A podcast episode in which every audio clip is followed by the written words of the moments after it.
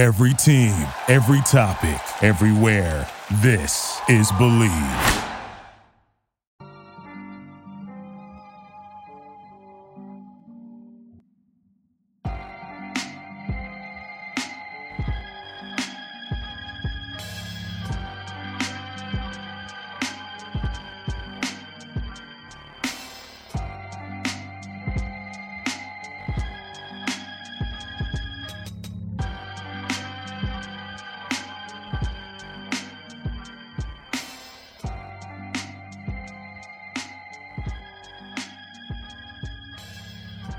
Welcome, everybody, to Pod Strickland episode 148. I am the one true host, Prez, aka at underscore Presidente on Twitter.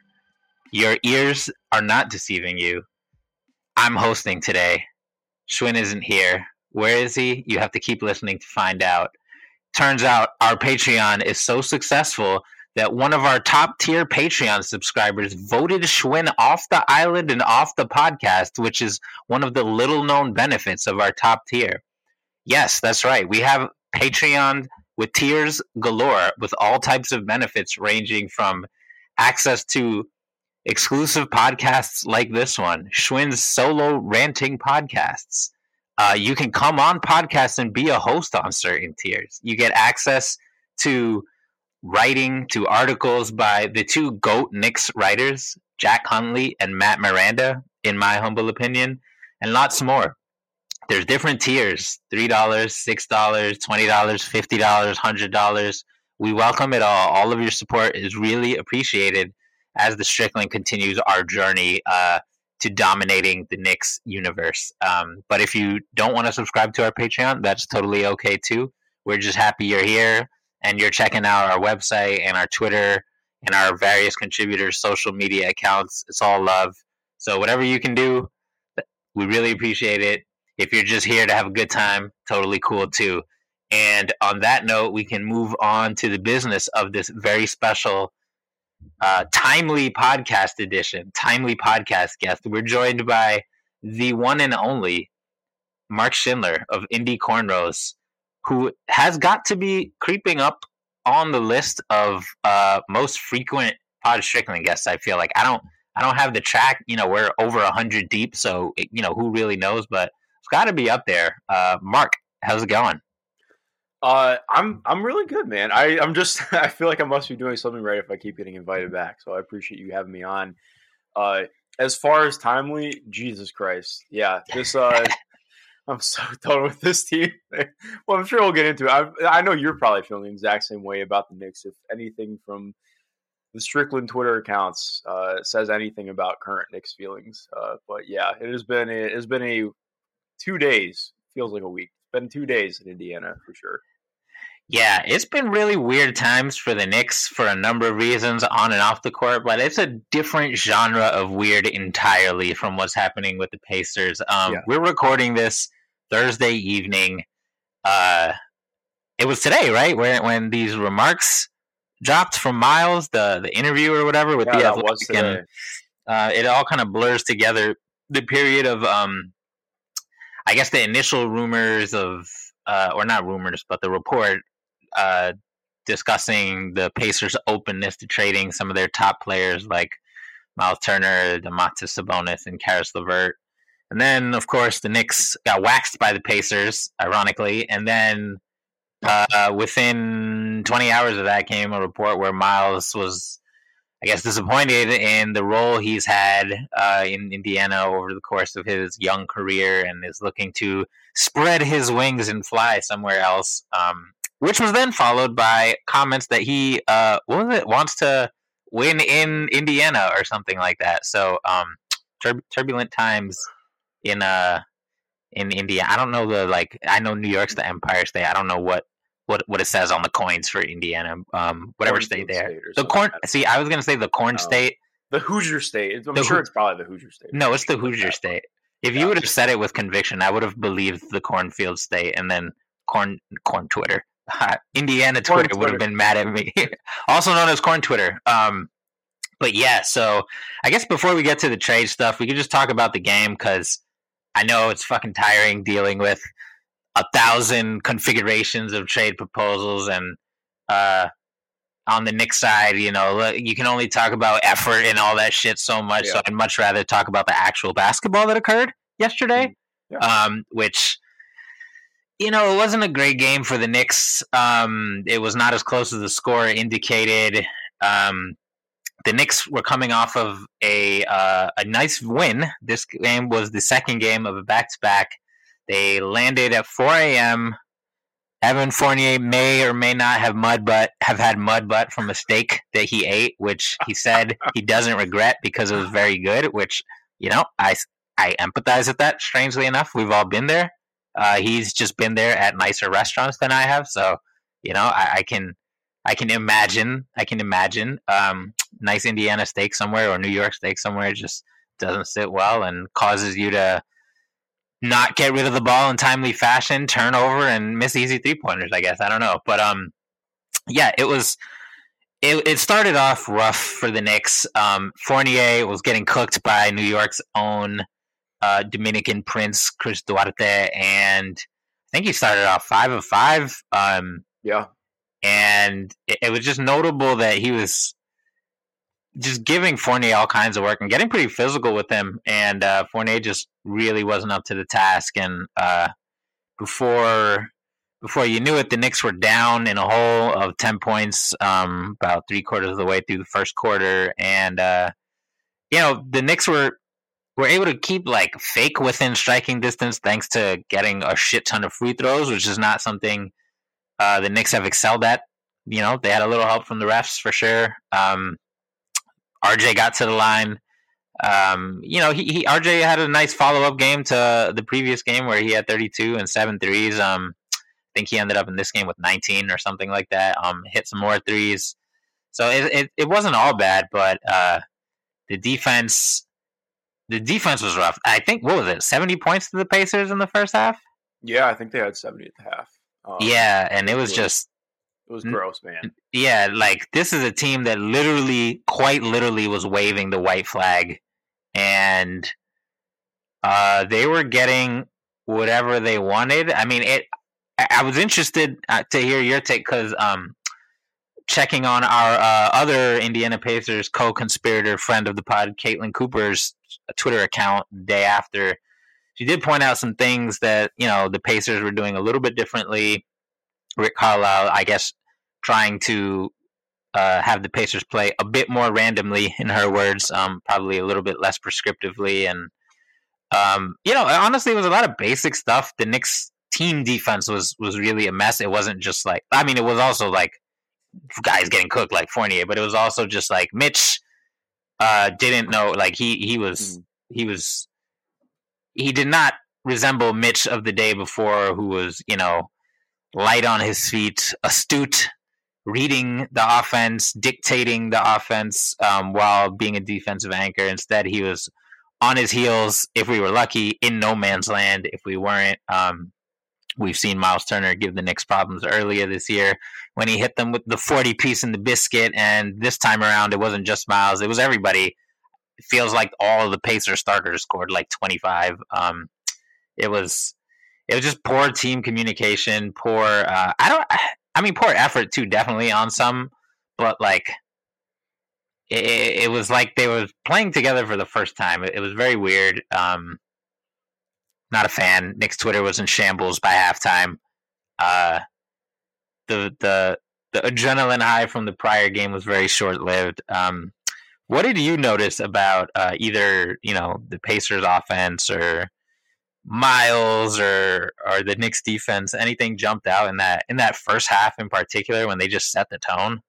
Yeah, so um, a lot to break down. Um, like like you mentioned, what Caitlin said on Twitter, it felt like they were playing more random.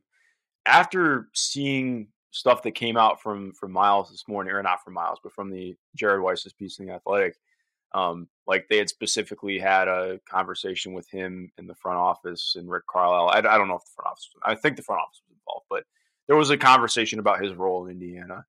Um, and it felt like going back through this morning that they really emphasized him early and often. Um, like they said, he, he, took a shot coming out of the off an exit screen. Um, you know, I think first play of the game was just there were a lot of looks for him that I thought, you know, initially looked more like randomness, and now going back to like, oh, this looks very deliberate. Um, but ultimately, it did feel like they played a lot more free flowing yesterday. As far as the Knicks, though, I actually have a lot of thoughts on the Knicks because I've I've probably seen like I mean, obviously I haven't seen every game, but I think I've seen at least eleven or twelve games of them this year. And um, I as much as it hasn't necessarily made the difference, I really have liked moving Alec Burks to the starting lineup. Um, he seems to kind of been the only uh, real consistent player right now, uh, which is not saying a lot. Um, like it was nice to see RJ pop off yesterday, uh, but then they weren't really able to get him going the rest of the half. Um, Julius was kind of all over the place. Uh, Mitch was just Jesus Christ. I think that's the worst game I've ever seen Mitchell Robinson play, um, at least since his rookie year. But and I, I, don't know. I think I just keep coming away more and more watching the Knicks saying play Obi Toppin more. Um, like not to be unfair to Taj Gibson. I don't understand Thibs's aversion to wanting to play Obi at the five, like I or Obi even Obi or, or, or Julius. Like um, I think there has to be some kind of leeway there. And I'm, I'm i mean, obviously you you and Shwin and anybody else who watches every game knows better than me, but I mean, you're uh, preaching to the choir here. I just don't understand. Like, how can you watch Ob yesterday and say, "Yeah, you should only play 19 minutes per game"? Like, he was he wasn't the best Knick, but in terms of the kind of looks that they were getting with him out there, I mean, he was so good. Um, the Pacers had no kind of answer for his athleticism and the way that he rolls and pops. Like, I just they need to get more opportunities for him because he is way better than uh, the 19 minutes per game right now, or at least the, the, team needs him to be playing 19 minutes, more than 19 minutes per game, especially with how Mitch is playing. Like, I think you could make the case earlier in the year. Okay, Mitch is playing like well enough. He's the starter. I still like. I've been really disappointed with Mitch this year overall, but um, I just have no idea what the answer is for this Knicks team. It's been really frustrating to watch them play. Which I again, I'm just preaching to the fucking choir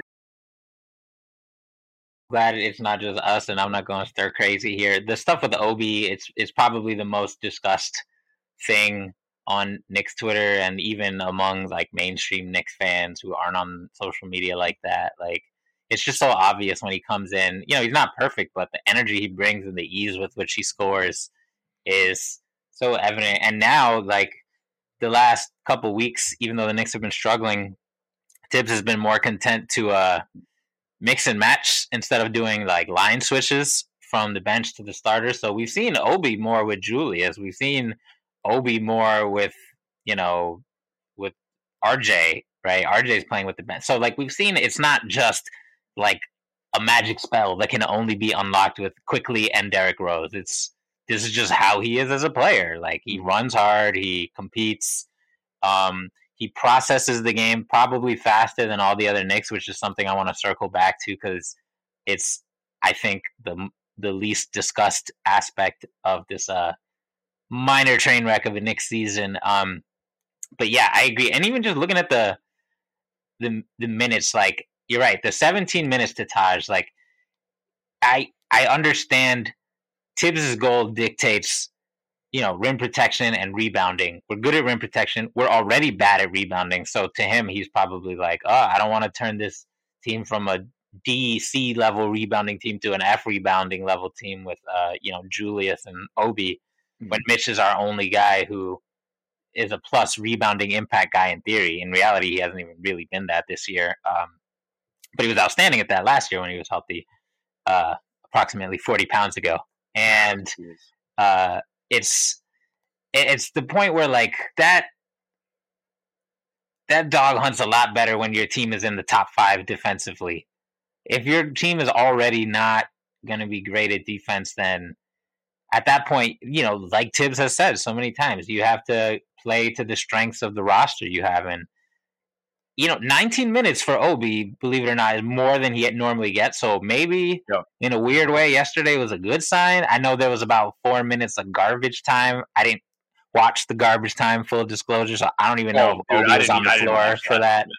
Right. That. Like, no. I did go back and check my son Deuce McBride's field goal attempts and assists from the four minutes because, uh, spoiler alert for all you listeners, I'm going to do some more voiceover content for his two games versus the uh, what is it? The, the College Park Skyhawks. Yeah, I think that's what they are. Sharife's team, Sharif Cooper's team. Uh, they faced off twice, and it was a lot of fun. So, gonna drop that before a special episode of Draft Strickland I have coming out soon. So, uh, there's your uh, little bonus content. Um, but yeah, no, uh, we need to play the guys we got, and like, you don't. That doesn't mean you have to play Mitch less. Mitch is in a rut right now, but for reasons both Knicks related and trade related, which you know we can get into later, like they kind of have to play Mitch to let him get into shape.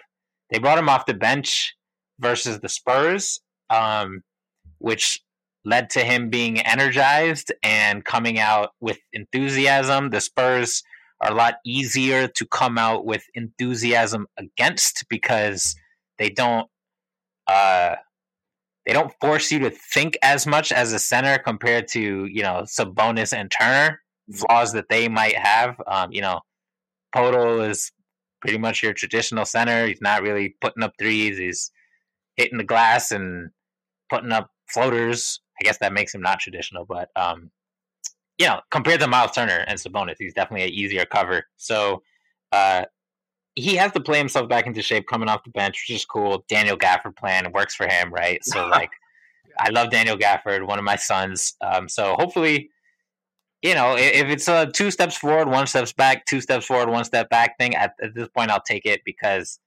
um, hey man, however many steps you can get him because he right. yeah, I, I I already did my Mitch rant on the last pod, but the the where I'm at is basically like he is definitely processing the game better than he did as a rookie, but like he, it's a lot harder now with his new body because mm-hmm. his margin for error is so much smaller. He literally was a like 100th percentile athlete at the center position before, and now he's probably like 50th. I didn't even tweet it out because it was disrespectful, but he had two he had two attempted dunks versus the Spurs. One was a missed dunk, um, and another was a putback that he got very excited for, rightfully so because it was a big putback. But like his head was bit was like at the bottom of the net, and like like Frank Ntilikina, except for he's seven feet tall, and it's just like it's he can still put it throw it down because his arms are like ten thousand feet long, but like the for both vertically, laterally, up and like north south, it, it's the athleticism is so diminished. It's not just the conditioning. That's the thing that gets me. Yeah. Like he can get in shape to stay on the court longer, but he can't erase his own mistakes, which was one of the things that made Mitch Mitch. And I was his biggest fan because to me, like, you can count the the true seven footers with that kind of mobility uh, on one hand. It was like him, DeAndre Ayton, and, and I don't even know who else. Giannis, I guess, like Kevin Durant. Like, there's not many of them, but now he's just like your generic 270 pound center. Like, and honestly, I had this thought go through my head. I was like, wow, I appreciate how quick Andre Drummond is for a 280 pound guy. That happened during the Pacers game. I was like, man, like for large for large dudes, and and Jokic too, because Jokic lost weight, but he's still like, I don't know what he's clocking in at these days, but he's got to be above 250, right?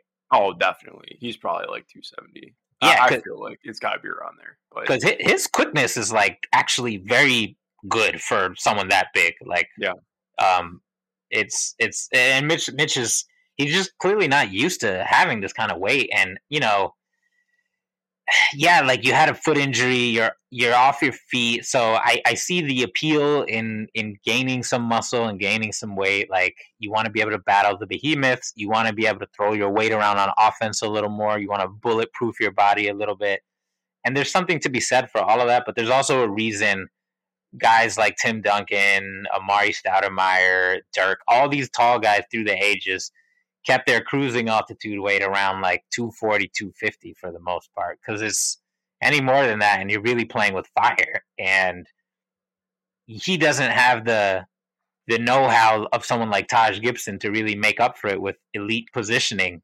So he just gets exposed, especially versus stretch bigs. And it's just brutal to see. Like the best you hope out of him now is a solid game for a large center. which is like a bunch of rebounds. You know, he shot like three for three or four or four and made some free throws on top of that. You know, blocked some shots, deterred some others.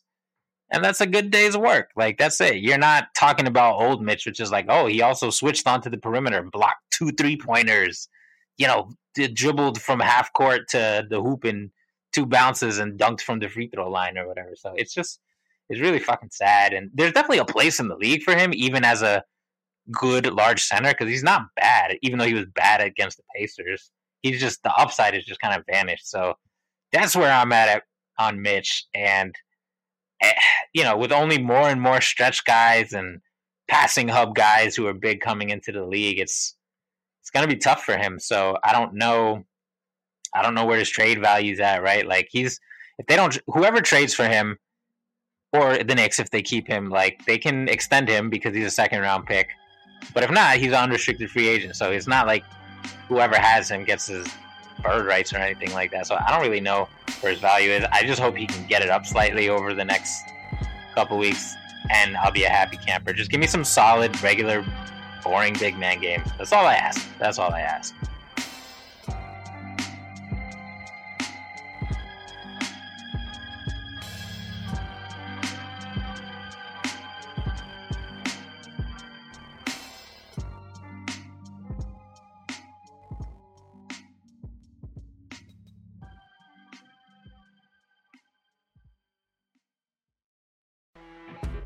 You know, when you're listening to a true crime story that has an unbelievable plot twist that makes you stop in your tracks? That's what our podcast, People Are the Worst, brings you with each episode. I'm Rachel. And I'm Rebecca. We're identical twins who love true crime cases that make you say, didn't see that coming, and we hate the people responsible for them. Listen to People Are the Worst now on Apple, Spotify, or wherever you get your podcasts.